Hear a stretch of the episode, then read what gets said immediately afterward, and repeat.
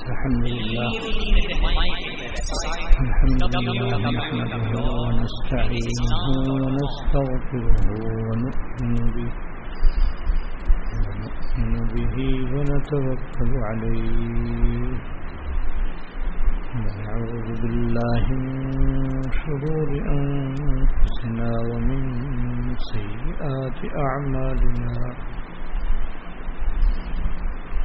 من يهده الله فلا مضل له ومن يضلله فلا هادي له وأشهد أن لا إله إلا الله وحده لا شريك له وأشهد أن سيدنا ونبينا ومولانا محمدا عبده ورسوله صلى الله تعالى عليه وعلى آله وأصحابه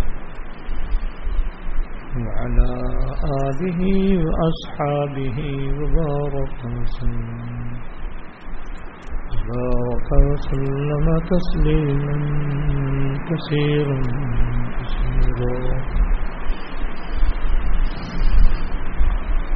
أما بعد فأعوذ بالله من الشيطان الرجيم بسم الله الرحمن الرحيم يا أيها الذين آمنوا استعينوا بالصبر والصلاة إن الله مع الصابرين صدق الله العظيم. میرے قابل احترام بزرگوں،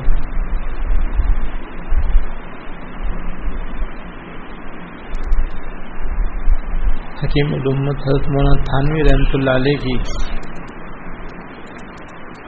معروف کتاب حیات المسلمین کی روح نمبر 11 کا بیان شروع ہوا تھا. درمیان میں بقرعید آنے کی وجہ سے بیان نہ ہو سکا. اب دوبارہ اس کو شروع کیا جا رہا ہے. اس روح نمبر 11 میں حضرت تھانوی رحمۃ اللہ علیہ نے نماز کی پابندی کا ذکر فرمایا ہے اور قرآن کریم کی آیات اور احادیث طیبہ سے اس کی اہمیت بیان فرمائی ہے.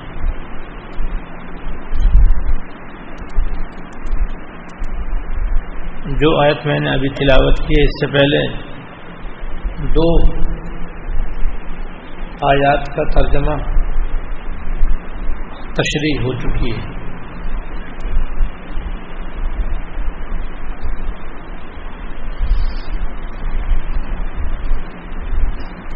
پہلے میں وہ ترجمہ وغیرہ پڑھ لوں، پھر جو آیت ابھی میں نے تلاوت کی ہے اس کے بارے میں انشاءاللہ عرض کروں گا.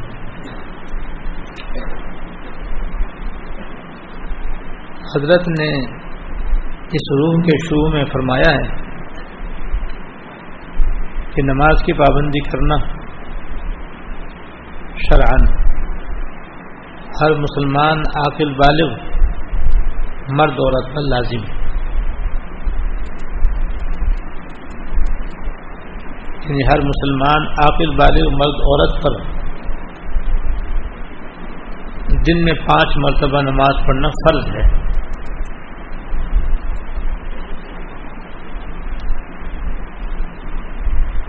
مرد حضرات 5 نمازیں باجماعت ادا کریں اور مسجد میں باجماعت ادا کرنا مسنون ہے، اور خواتین بغیر جماعت کے اپنے گھروں میں وقت کے اندر اندر ادا کریں، قضا نہ کریں۔ قضا کرنا مردوں اور عورتوں دونوں کے لیے بلا عذر شرعی ناجائز ہے۔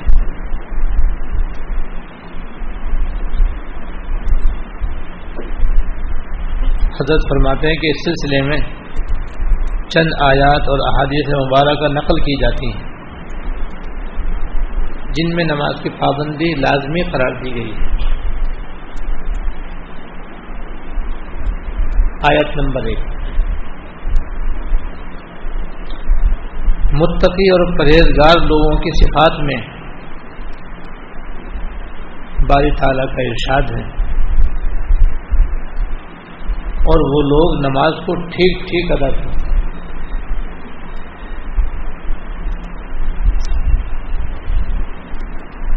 اور آیت نمبر 2 میں ارشاد باری تعالیٰ ہے، اور نماز کو ٹھیک ٹھیک ادا کرو۔ فائدہ، ان الفاظ کے ساتھ نماز کا حکم قرآن کریم میں بار بار آیا اور بار بار نماز کی تاکید ہے۔ ٹھیک ٹھیک نماز ادا کرنے کی تفصیل میں پہلے عرض کر چکا ہوں، مختصر طور پر دوبارہ عرض کرتا ہوں تاکہ ہم اس کے مطابق نماز ادا کرنے کی اہتمام کریں۔ نماز کو ٹھیک ٹھیک ادا کرنے اور قرآن کریم کی زبان میں نماز قائم کرنے کا مطلب یہ ہوتا ہے کہ نماز کو اس کے تمام فرائض، واجبات، سنتوں اور مستحبات کے ساتھ ادا کیا جائے اور مکروہات سے پرہیز کیا جائے، اور خشوع و خضوع کے ساتھ نماز کو ادا کیا جائے، یعنی آرام اور اطمینان سے نماز کو ادا کیا جائے، توجہ دھیان سے نماز کو ادا کیا جائے۔ یعنی نماز کی جو ظاہری صورت ہے وہ بھی سنت کے مطابق ہو، اور نماز کی جو باطنی صورت ہے وہ بھی سنت کے مطابق ہو۔ نماز کا ایک ظاہر اور ایک باطن ہے۔ نماز کا ظاہر تو یہی ہے کہ آدمی نیت باندھ کے کھڑا ہوتا ہے اور قیام میں قرآن شریف کی تلاوت کرتا ہے، سورت ملاتا ہے، رکوع میں جاتا ہے، رکوع کی تسبیح پڑھتا ہے، پھر قومہ کرتا ہے، سمع اللہ لمن حمدہ، ربنا لک الحمد کہتا ہے، پھر سجدے میں جاتا ہے، اور سجدے کی ایک خاص شکل ہے جس کو وہ اختیار کرتا ہے، اور اس میں سبحان ربی الاعلیٰ 3 مرتبہ کہتا ہے۔ پھر پہلے سجدے سے بیٹھتا ہے جس کو جلسہ کہتے ہیں، اس کے اندر بھی ایک دعا ہے جو پڑھی جاتی ہے، پھر دوسرا سجدہ کرتا ہے، اس میں بھی سبحان ربی الاعلیٰ کہتا ہے، پھر 2 رکعت کا قاعدہ کرتا ہے، پھر اگر 2 رکعت میں اس کا قاعدہ اخیر ہے تو تحیات کے بعد درود شریف اور دعا پڑھ کے سلام پھیرتا ہے، ورنہ باقی رکعتیں پڑھ کر اسی طرح نماز مکمل کر کے سلام پھیرتا ہے۔ یہ نماز کا ظاہر ہے۔ اس کو بھی سنت کے مطابق ادا کرنا، نماز کو ٹھیک ٹھیک ادا کرنا ہے اور نماز کو قائم کرنا ہے، جس میں مردوں پر جماعت بھی واجب ہے، عورتوں پر واجب نہیں ہے، بلکہ ان کے لیے جماعت سے نماز پڑھنا مکروہ ہے۔ اور ایک نماز کا باطن ہے۔ نماز کا بات نہیں ہے کہ نماز آدمی اس انداز سے اور ایسے توجہ دھیان سے پڑھے کہ گویا اللہ تعالیٰ کو دیکھ رہے۔ جب نماز پڑھ رہا ہو تو اس کے نماز کے اندر اس کے ذہن میں یہ تصور ہو کہ اللہ تعالیٰ کو میں دیکھ رہا ہوں،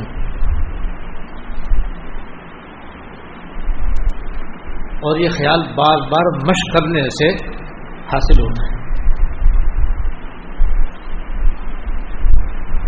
اور اگر کسی کو یہ استعداد نہ ہو تو دوسرا درجہ یہ ہے کہ یہ اپنے ذہن میں بٹھائے اور اس بات کو اپنے ذہن میں جمائے کہ اللہ تعالیٰ مجھے دیکھ رہے ہیں, میری نماز کو دیکھ رہے ہیں کہ میں کیسے نماز پڑھ رہا ہوں.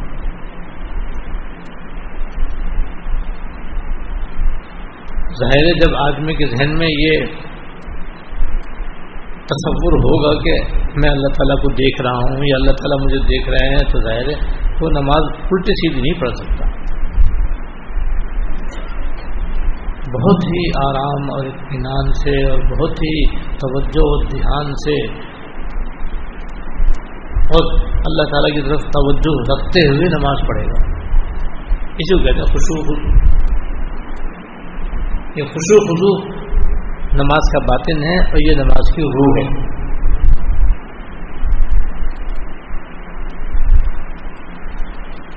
اور اگر کسی کو یہ دو درجہ حاصل نہ ہو تو پھر ایک تیسرا درجہ بھی ہے, لیکن نماز میں جو کچھ پڑھا جا رہا ہے اس کے ترجمے اور مفہوم کی طرف توجہ رکھے. جب ادھر توجہ رکھے گا تب بھی اس کی نماز کے اندر سکون ہوگا, اطمینان ہوگا, آرام و اطمینان سے نماز ادا کرے گا. پھر جلدی جلدی نہیں پڑھ سکتا الا کہ کوئی معتبر وضو. پھر ایک اور درجہ ہے جو اس سے بھی نیچے, اور وہ یہ ہے کہ جب نماز پڑھے تو جو کچھ نماز میں پڑھا جاتا ہے ان کے الفاظ کی طرف اپنا دھیان رکھے. اب ان چار درجے ہیں, ان چار درجوں میں سے آدمی ہر درجہ حاصل کر سکتا ہے. یہ سب اختیاری ہے, غیر اختیاری کوئی سے بھی نہیں ہے. حاصل کیسے ہو؟ وہ بار بار توجہ دینے سے, بار بار دھیان دینے سے, بار بار مشق کرنے سے حاصل ہوتا ہے. سب سے پہلے تو یہ کہ ہمارے ذہن میں یہ تصور ہو کہ نماز اللہ تعالیٰ کا اہم ترین فریضہ ہے اور اس کو بہت ہی احسن سے احسن طریقے سے ادا کرنا چاہیے تاکہ یہ نماز میرے لیے اللہ تعالیٰ کی رضا کا ذریعہ بنے, مغفرت کا ذریعہ بنے, اجر و ثواب کا ذریعہ بنے. اس کے بعد پھر اس کی مسلسل کوشش کریں تو بار بار اور مسلسل مشق کرنے سے, کوشش کرنے سے ان میں سے جو سا چاہے خیال وہ اپنے ذہن کے اندر جما سکتا ہے. اور جتنا یہ خیال جمنے لگے گا اتنے ہی ادھر ادھر خیالات آنے بند ہوں گے.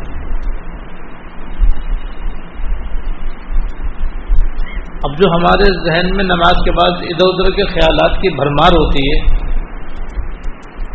کہ ادھر ادھر کے خیالات کا ایک سیلاب ہوتا ہے, اس کی بڑی وجہ یہ ہے کہ ہمارے اندر نماز میں ان چار میں سے کسی ایک تصور کرنے کی بھی کوئی مشق نہیں ہے, محنت نہیں ہے, کوشش نہیں ہے. تو بغیر کوشش کیسے حاصل ہو؟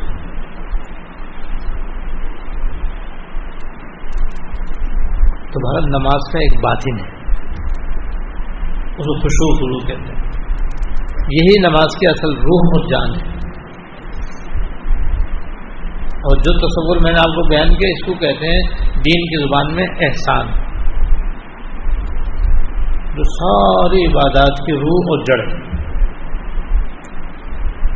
اور یہ مقام احسان صرف نماز کے ساتھ ہی خاص نہیں ہے, اللہ تعالیٰ کے سارے احکام کے بجا لانے کے اندر بھی ہے.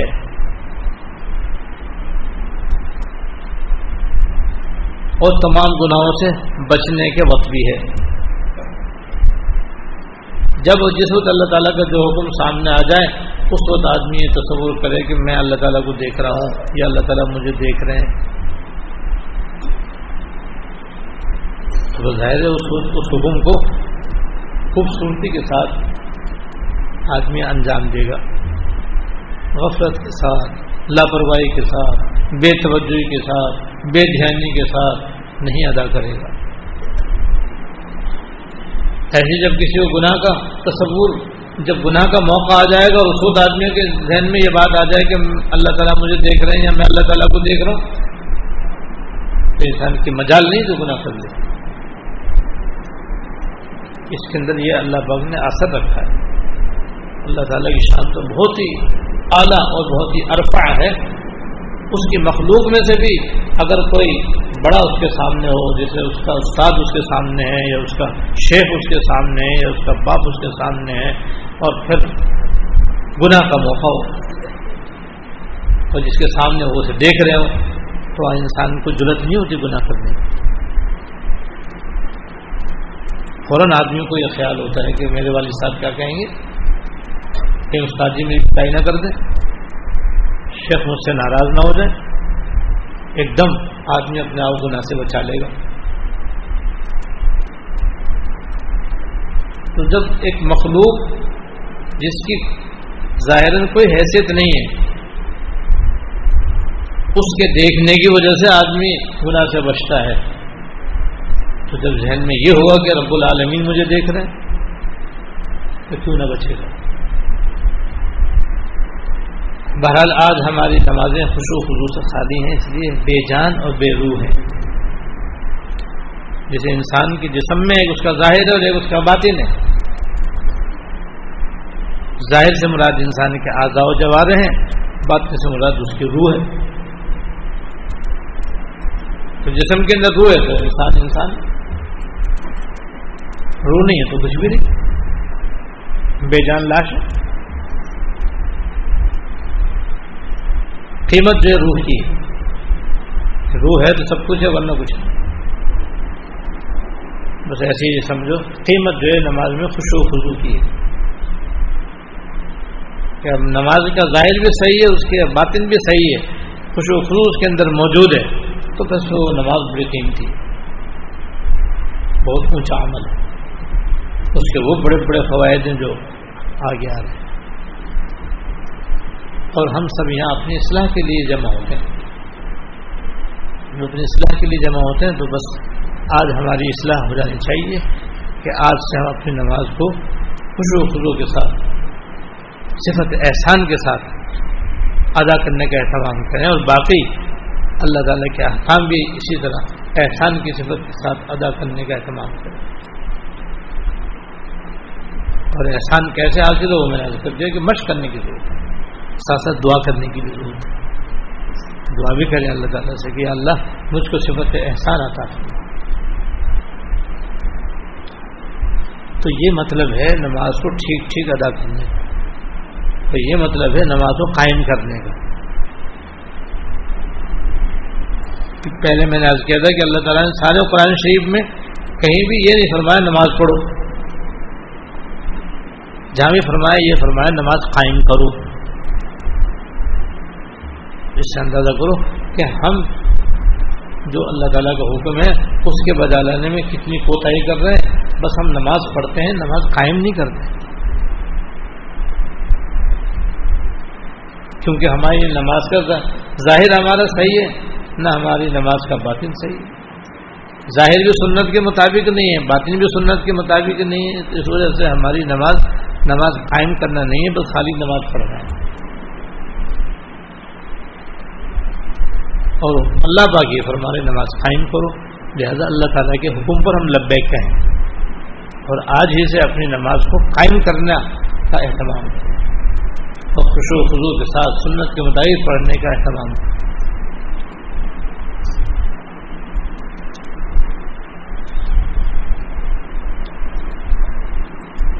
اس وقت جو میں نے آیت تلاوت کی ہے اس کا ترجمہ یہ ہے: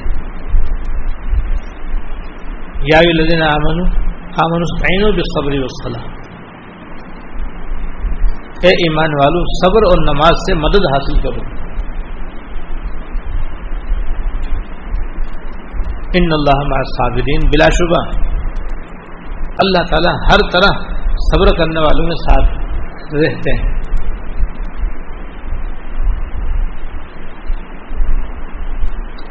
حضرت اس کے نیچے بطور فائدے کے بیان فرماتے ہیں کہ اس آیت میں انسان کو ہدایت ہے کہ انسان کی تمام حوائج اور ضروریات کے پورا کرنے اور تمام آفات اور مصائب اور تکالیف کو دور کرنے کا نسخہ اکسیر دو جز سے مرکب ہے، ایک صبر، دوسرا نماز۔ یعنی قرآن کریم کی اس آیت میں اللہ پاک نے مسلمانوں کی مصیبتوں، ان کی تکلیفوں، پریشانیوں اور حوائج کے پورا کرنے کا ایک مکمل اور جامع نسخہ عطا فرمایا ہے، اور وہ نسخہ دو چیزوں سے مرکب ہے، ایک صبر سے اور ایک نماز سے، کہ تم دو باتوں کا اہتمام کرو تمہاری مشکلات حل ہو جائیں گی، تمہارے مسائل چھٹ جائیں گے، تمہاری تکلیفیں دور ہو جائیں گی، تمہاری ضرورتیں پوری ہو جائیں گی۔ نمبر ایک صبر کو اختیار کرو، نمبر دو نماز کی پابندی کرو۔ نماز کی پابندی کا یہ مطلب ہے جو میں نے ابھی بیان کیا، اس سے پہلے بیان کر چکا، اس طرح ہم نماز پڑھیں تو اللہ تعالیٰ کی رحمتوں کی بارش ہو جائے، ہمارے ہموم و غموم کا خاتمہ ہو جائے، قدم قدم پہ اللہ تعالیٰ کی مدد ہمارے شامل حال ہو۔ بس ہم نماز قائم کرنے والے بنے، نہ کہ نماز پڑھنے والے، یہ بالکل ہی نماز چھوڑنے والے نہ رہے۔ تو ایک تو نماز کی پابندی ہمارے مسائل کا حل ہے، جتنی مصیبتیں اور پریشانیاں ہم پر آ رہی ہیں ان میں سے ان کی ایک بڑی وجہ نماز نہ پڑھنا ہے۔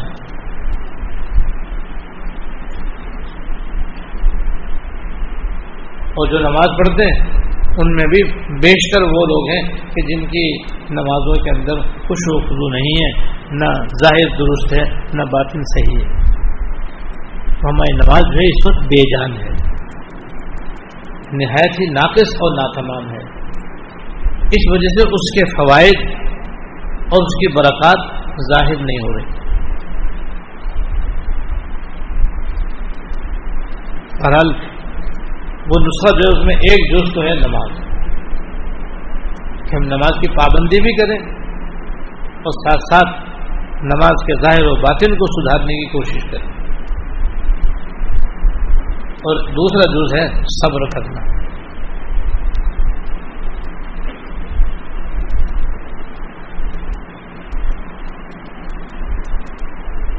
نماز اور صبر دونوں پر عمل کرنے والوں کے لیے اللہ پاک نے اس آیت میں بڑی زبردست بشارت دی، اور وہ یہ ہے کہ اللہ تعالیٰ ان کے ساتھ رہتے ہیں، ہر طرح اللہ پاک ان کے ہمراہ رہتے ہیں، یعنی اللہ تعالیٰ کی مدد ان کے شامل حال رہتی ہے، اور جس کی مدد اللہ تعالیٰ فرمائے اس کی کامیابی میں کیا شک ہو سکتا ہے؟ اس کی مصیبتیں کیسے دور نہ ہوں گی، اس کی پریشانیاں کیوں نہ رفع ہوں گی؟ مگر شرط یہ ہے کہ واقعی نماز نماز ہو، صبر صبر ہو، جس کے ساتھ اللہ تعالیٰ ہو اس کے لیے کیا مسئلہ ہے؟ نہ دنیا کا مسئلہ ہے نہ آخرت کا مسئلہ ہے، دونوں مسئلے اس کے تو حل ہیں، کیونکہ اللہ پاک کی مدد اس کے ساتھ ہے۔ تو اس دنیا میں بھی اللہ پاک ہیں، عالم برزخ میں بھی اللہ پاک ہیں، عالم آخرت میں اللہ پاک ہیں، سب کچھ انہیں قبضہ قدرت میں ہے، تو جدھر مولا ادھر سب کچھ۔ جس کو اللہ تعالیٰ کی مدد حاصل ہو جائے پھر اس کا کیا نقصان ہو سکتا ہے دنیا اور آخرت میں؟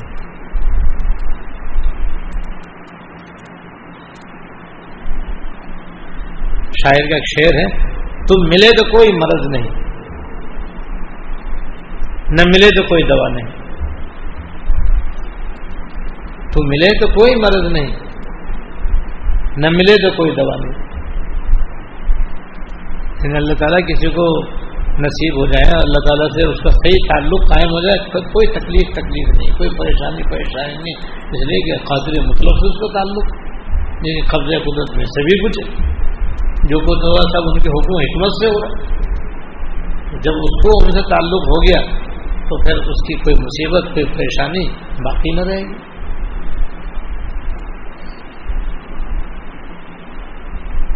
اور کسی کو اللہ تعالیٰ کا تعلق نصیب نہ ہو تو پھر ساری دنیا بھی اس کے پاس ہو تب بھی وہ بھی ناکام ہے, نامراد ہے, پریشان ہے, اور اس کی آخرت اور دنیا دونوں برباد ہے, نہ ملے تو کوئی دوا نہیں. تو اللہ تعالیٰ کی جو معیت ہے یہ کوئی معمولی بشارت نہیں ہے, یہ کوئی معمولی نعمت ہے, یہ بہت بڑی نعمت ہے.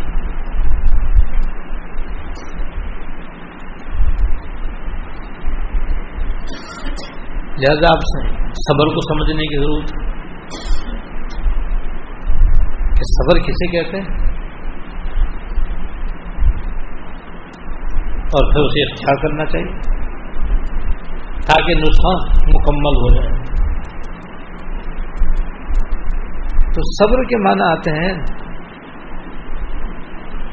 اپنے آپ کو روکنا,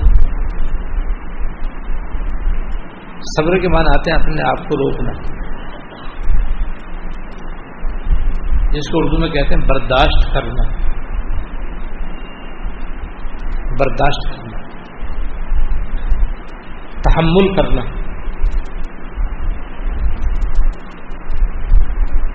یہ صبر کے معنی ہے. اور دینی زبان میں صبر کہتے ہیں کہ اللہ کی رضا میں راضی رہنا, اللہ تعالیٰ کی رضا میں راضی رہنا, ہاں کیسی ہی حالت ہے, چاہے وہ اپنی مرضی اور طبیعت کے مطابق ہو اور چاہے وہ اپنی طبیعت اور مرضی کے خلاف ہو, بہر صورت بندہ اللہ پاک سے راضی رہے, اور جو کچھ ان کی طرف سے پیش آ رہا ہے اس کو گوارا کرے. حدیث میں آتا ہے الصبر رضا, حدیث میں الصبر رضا, صبر اللہ تعالیٰ کی رضا کا نام ہے. اس کے بعد صبر کی تین قسمیں, پھر صبر کی تین قسمیں, اور وہ تینوں قسمیں ایسی ہیں کہ جو انسان کی ساری زندگی پر محیط ہے.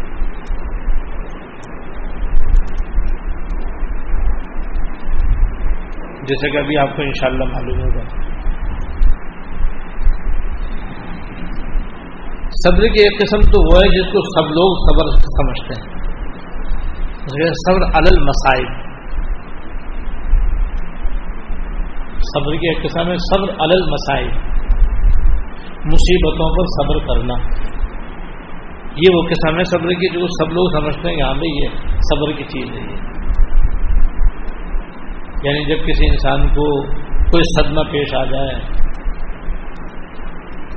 کوئی غم پیش آ جائے, کوئی جانی نقصان ہو جائے, کوئی مالی نقصان ہو جائے, کوئی حادثہ سانحہ پیش آ جائے, کوئی تکلیف دہ صورتحال پیش آ جائے, جیسے کہ روز مرہ آتی رہتی, کوئی بیمار ہو جائے, کسی کو کاروباری نقصان ہو جائے, کسی کا عہدہ اور منصب ختم ہو جائے, کوئی امتحان میں فیل ہو جائے, یا بیمار ہو جائے اور پریشان ہو جائے, ایسے موقع پر اللہ تعالیٰ کی رضا میں راضی رہنا یہ صبر ہے.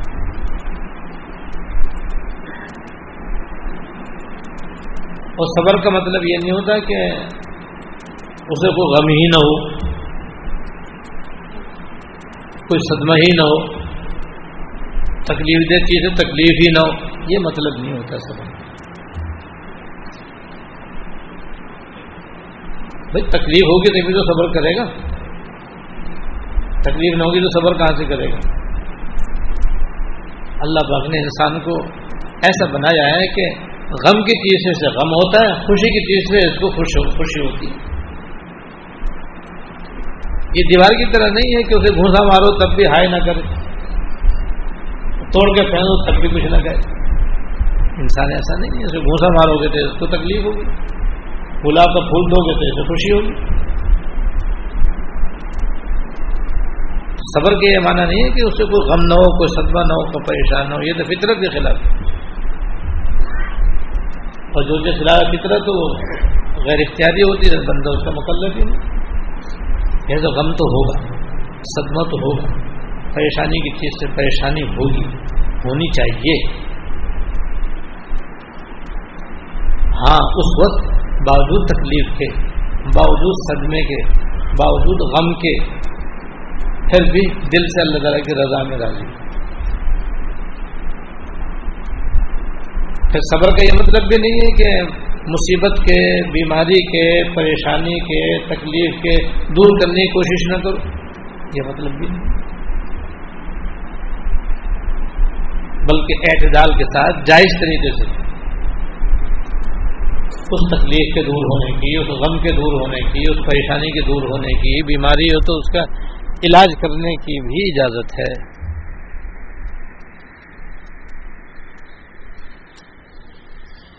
بلکہ اس کے دور ہونے کی دعا کرنے کا بھی حکم ہے.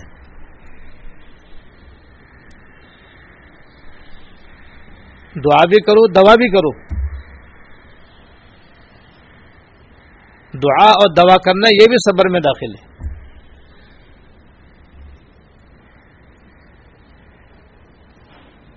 اس کے باوجود اگر تکلیف رہے, صدمہ رہے, غم رہے, بیماری رہے, بس دل سے اللہ کی رضا میں راضی رہو. اللہ تعالیٰ کی شان میں گستاخی نہ کرو, کوئی شکوہ نہ کرو, کوئی گلہ نہ کرو. بس یہ ہے صبر.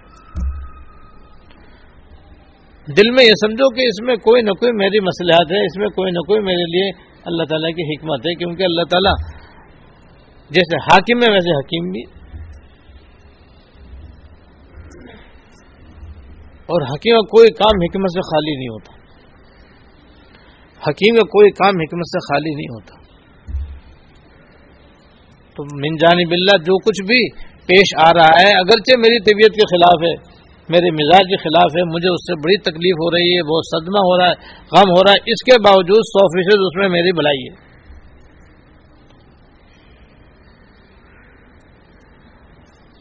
ایسا سمجھنے کو صبر کہتے ہیں. اللہ تعالیٰ کوئی کام کی مجھ سے خالی نہیں ہوتا. اس پر مجھے ایک عجیب قصہ یاد آ گیا. بدکا میں اس لیے میں اسے مختصر کروں گا انشاءاللہ. سن 555 ہجری میں ایک بزرگ گزرے, سید احمد کبیر رفائی رحمۃ اللہ علیہ. یہ بڑے اونچے درجے کے اولیاء اللہ میں سے ہیں.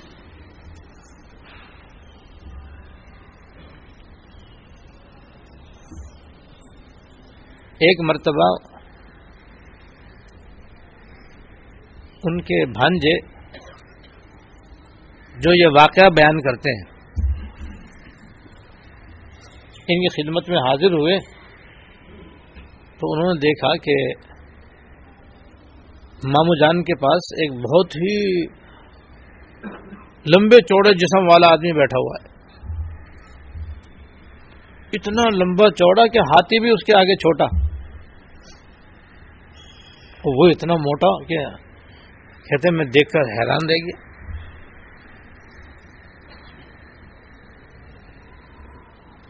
اور کہتے میں اس وجہ سے حیران ہو رہا تھا کہ دروازہ تو چھوٹا ہے, یہ اس سے بڑے, تو آخر یہ اندر آئے کیسے؟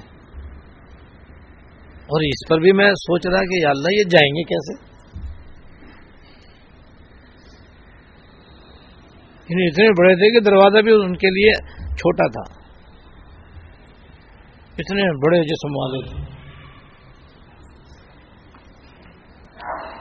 خیر میں دیکھتا رہا, تعجب کرتا رہا, اور وہ حضرت سے اور مامو جان سے سرگوشی کرتے رہے. تھوڑی دیر میں کیا دیکھتا ہوں کہ وہ حضرت سے مل کر کے کھڑکی میں سے نکل گئے. تمہیں ہکا بکا رہے گی. یا تو میں یہ سوچ رہا تھا کہ دروازے سے کیسے جائیں گے وہ جناب کھڑکی میں سے چلے گی. میں بڑا حیران جب وہ چلے گئے تو میں حضرت خدمت میں حاضر ہوا. میں نے کہا کہ مامو جان یہ کون صاحب تھے؟ ان کا جسم تو اتنا لمبا چوڑا تھا, ان کا تو آنا میرے لیے باعث تعجب تھا, جانا اس سے بڑھ کر باعث تعجب ہو گیا. یہ کون تھے؟ فرمایا بھائی یہ بہت بڑے آدمی ہیں, یعنی جیسے جسمانی تو وہ بڑے تھے, عہدے اور منصب کے اعتبار سے بھی بہت اونچے مقام پر فائز تھے. فرمایا کہ یہ بحر الکاہل کے صاحب خدمت ہیں, وہاں کی حکومت اللہ پاک نے ان کے حوالے کی ہوئی ہے. اتنے بڑے صاحب منصب ہیں یہ کہ من جانب اللہ بحر الکاہل کے یہ صاحب خدمت ہیں, وہاں کے یہ حاکم اور امیر ہیں. لیکن بھئی اب اللہ پاک نے ان سے وہاں کا عہدہ واپس لے لیا. ظاہر ہے اتنا بڑا عہدہ کسی سے واپس لے لینا معمولی صدمے کی بات نہیں. تو میں نے مامو جان سے عرض کیا کہ آپ نے ان کو بتا دیا کہ بھئی اب اس عہدے سے آپ کو معذول کر دیا گیا. اب حضرت کی تواضع دیکھو, اللہ تعالی ہمیں بھی تواضع نصیب فرمائے. تو میں بھئی یہ بڑے آدمی ہے, میں چھوٹا آدمی, میرا منہ اس قابل کہا کہ میں ان کو اس کی اطلاع دوں. حالانکہ حضرت کا اپنا مقام یہ ہے کہ بحر الکاہل کا بادشاہ قدموں میں بیٹھا ہوا ہے, مگر ان کی تواضع کا یہ عالم ہے کہ وہ ایک بری خبر بھی سناتے ہوئے شرما رہے ہیں. میں نے کہا مامو جان یہ بات تو ان کو بتانے کی تھی تاکہ وہ اس کے اجازے کو صورت نکالے, کوشش کریں. مجھے اجازت ہے میں ان کو بتلا دوں؟ کہا ہمیں تمہارا دل چاہتا ہے بتا دوں. کہا تو میں بتاؤں گا, سب تو جا چکے. فرمایا میں ملاقات کروا دیتا ہوں. حضرت کا مقام دیکھو, یہ سب کرامت ہے, کرامت بڑھا کے. حضرت کہتے ہیں کرائیے ملاقات, کا میرے پاس آؤ میں ملاقات کرواتا ہوں. اور حضرت نے ان کے آنکھوں پر اپنا ہاتھ رکھا تو بحر الکاہل سامنے نظر آیا, اور تھوڑی دیر میں ایک جزیرے کے اندر انہوں نے اپنے آپ کو پایا. تھوڑی دور چلے تھے کہ دیکھا کہ وہی صاحب خدمت خرامہ خرامہ تشریف لا رہے ہیں. یہ آگے بڑھے اور سلام عرض کیا اور کہا صاحبزادے کیسے آنا ہوا؟ حضرت بس میں ہوں تو میں نالائق, مگر ایک بری خبر سنانے کے لیے حاضر ہوں. کہا بتاؤ کیا بات ہے؟ کہا کہ اللہ پاک نے جو بحر الکاہل کی خدمت آپ کے ساتھ کی تھی اب وہ آپ سے واپس لے. اور جیسے میں نے یہ خبر سنائی ان کی ایک چیخ نکلی اور خار و قطار انہوں نے رونا شروع کیا اور کہا کہ مجھ سے کیا غلطی ہو گئی جس کی وجہ سے یہ عظیم عہدہ مجھ سے واپس لے لیا گیا. میں کہا کہ مامو جان مجھے تو معلوم نہیں, میں مامو جان سے پوچھ کے بتاتا ہوں. حضرت مجھے تو معلوم نہیں, مامو جان سے پوچھ کے بتاتا ہوں. بتاؤ بھائی جلدی بتاؤ. تو انہوں نے ادھر رابطہ کیا اور کہا حضرت تو یہ پوچھ رہے ہیں کہ یہ جو میرے ساتھ معاملہ ہوا ہے آخر میری اس میں کس غلطی کا دخل ہے. سید احمد کبیر رفاعی رحمۃ اللہ نے فرمایا ان سے کہہ دو کہ ایک مرتبہ سمندر میں ہلکی سی بارش ہوئی تو تم نے یہ کہہ دیا تھا کہ یہاں بارش کی کیا ضرورت ہے, یہاں تو پہلے ہی سمندر میں ٹنوں پانی موجود ہے, اس بارش کی تو کسی ریگستان میں ضرورت ہوتی, وہاں ہوتی تو مناسب تھا, یہاں کیا اس کی ضرورت ہے. کہتے ہیں یہ اس بات کے کہنے کی وجہ سے اللہ پاک ناراض ہو گئے اور انہوں نے ان کا یہ عہدہ واپس لے لیا. جب ان کو یہ بات معلوم ہوئی تو بس پھر انہوں نے اپنا سر زمین پہ رکھ دیا اور ناک رگڑنی شروع کی اور خوب اللہ تعالیٰ سے رو رو کر معافی مانگنی شروع کی. اور دھاڑے مار مار کر رونے لگے کہ یا اللہ مجھے معاف فرما دیجیے، یا اللہ مجھے معاف فرما دیجیے، میری غلطی درگزر فرما دیجیے، مجھ سے غلطی ہو گئی۔ تو فرماتے ہیں وہ اتنا روئے اتنا روئے اتنا روئے کہ اللہ پاک نے ان کا عہدہ دوبارہ بحال فرمایا، لیکن یہ فرمایا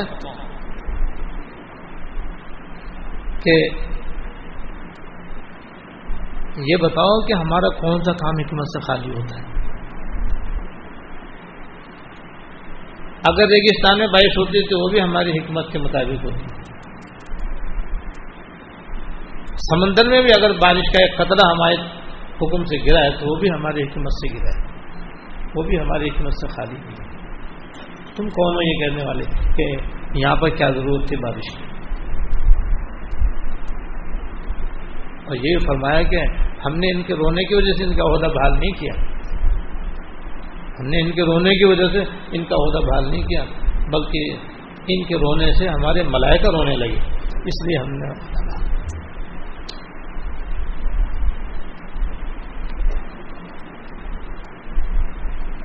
اللہ تعالیٰ کوئی کام حکمت سے خالی، لہذا کسی کے ساتھ کیسی ہی تکلیف دہ صورتحال ہو، کیسی ہی پریشانی اور نقصان کی صورتحال ہو، وہ حکمت سے خالی ہے۔ اللہ تعالیٰ حاکم بھی ہے، وہ حکیم بھی ہے، وہ جو چاہیں کر سکتے ہیں، اس کا انہیں پورے طرح اختیار ہے، خالق و مالک بھی، لیکن کوئی کام ان کا حکمت سے خالی ہے۔ یہ صبر یہ ہے کہ دل سے یہ سمجھے کہ میرے ساتھ جو کچھ ہو رہا ہے بالکل عین حکمت کے مطابق ہو رہا ہے، میری خیر خواہ میں ہو رہا ہے، میری مصلحت کے مطابق ہو رہا ہے، میں اس پہ راضی ہوں۔ اور پھر دل سے راضی ہونے کے ساتھ ساتھ پھر صدمہ ہو رہا ہے تو اعتدال کے ساتھ رنج غم بھی کر لے، اس تکلیف کے صدمے کے غم کے دور ہونے کا جو تدبیر، جائز تدبیر اپنے اختیار میں ہو اعتدال کے ساتھ وہ بھی کر لے، اور دعا بھی کر لے۔ عام طور پر تو ان تینوں باتوں پر عمل کرنے سے تکلیف رفع ہو جاتی ہے، تو رفع نہ ہو تو سمجھو ان کی حکمت اسی میں ہے کہ یہ تکلیف رہے، تینوں کام کیے جاؤ اور اللہ تعالیٰ کی رضا میں راضی رہو۔ یہ صبر کی ایک قسم ہے، مصیبتوں پہ صبر کرنا اسے کہتے ہیں، تکلیفوں پہ صبر کرنا اسے کہتے ہیں۔ تو کوئی انسان جو ہو زندگی بھر اس سے خالی نہیں، نہ کوئی نبی، نہ کوئی ولی، نہ کوئی بندہ، ہر شخص پر نیک ہو یا بد، مسلمان ہو یا کافر، زندگی بھر اس کے اوپر طرح طرح کے صدمے، طرح طرح کے ہموم و غموم، طرح طرح کی پریشانیاں، طرح طرح کی تکلیفیں آتی رہتی ہیں۔ لیکن اگر آدمی صبر کرنے کا عادی بن جائے تو یہ سارے سانپ بچھو کاغذ کے بن جائیں گے، مصیبتیں تو ویسی رہیں گی، لیکن ایک مصیبت اور ایک مصیبت کی مثال ایک سانپ جو اصلی اور ایک سانپ کاغذ کا۔ اصلی سانپ سے کیا کتنی تکلیف ہو، کتنا ڈر لگتا ہے آدمی، اور کاغذ کا سانپ آدمی جیب میں رکھ لے، ہاتھ میں لے لے اور اس کا منہ اپنے منہ میں دبا لے، کوئی ڈر نہیں۔ تو مصیبتیں پھر بھی رہیں گی مگر سب ہلکی ہو جائیں گی صبر کی بدولت۔ تو ہے نہیں کیسا زبردست نسخہ کہ اگر واقعی ہمارے اندر صبر کی عادت پڑ جائے اور راسخ ہو جائے تو یہ ساری مصیبتوں کا جو باب ہے یہ سارا کا سارا ہمیشہ کے لیے بند ہو جائے، اور ان بندے کے لیے درجات کی بلندی کا ذریعہ بن جائے، اللہ تعالیٰ قرب و رضا کا باعث بن جائے۔ تو صبر کی ایک قسم یہ، باقی دو قسمیں انشاءاللہ آئندہ منگل میرا سفر متوقع ہے، اس کے بعد انشاءاللہ اللہ تعالیٰ ہم سب کو توفیق عمل عطا فرمائے۔ اللهم لك الحمد لا نحصي ثناء عليك انت كما اثنيت على نفسك، اللهم صل على سيدنا ومولانا محمد وعلى ال سيدنا ومولانا محمد وبارك وسلم، ربنا ظلمنا انفسنا وان لم تغفر لنا وترحمنا لنكونن من الخاسرين، ربنا ظلمنا انفسنا وان لم تغفر لنا وترحمنا لنكونن من الخاسرين، ربنا هب لنا من ازواجنا وذرياتنا قرة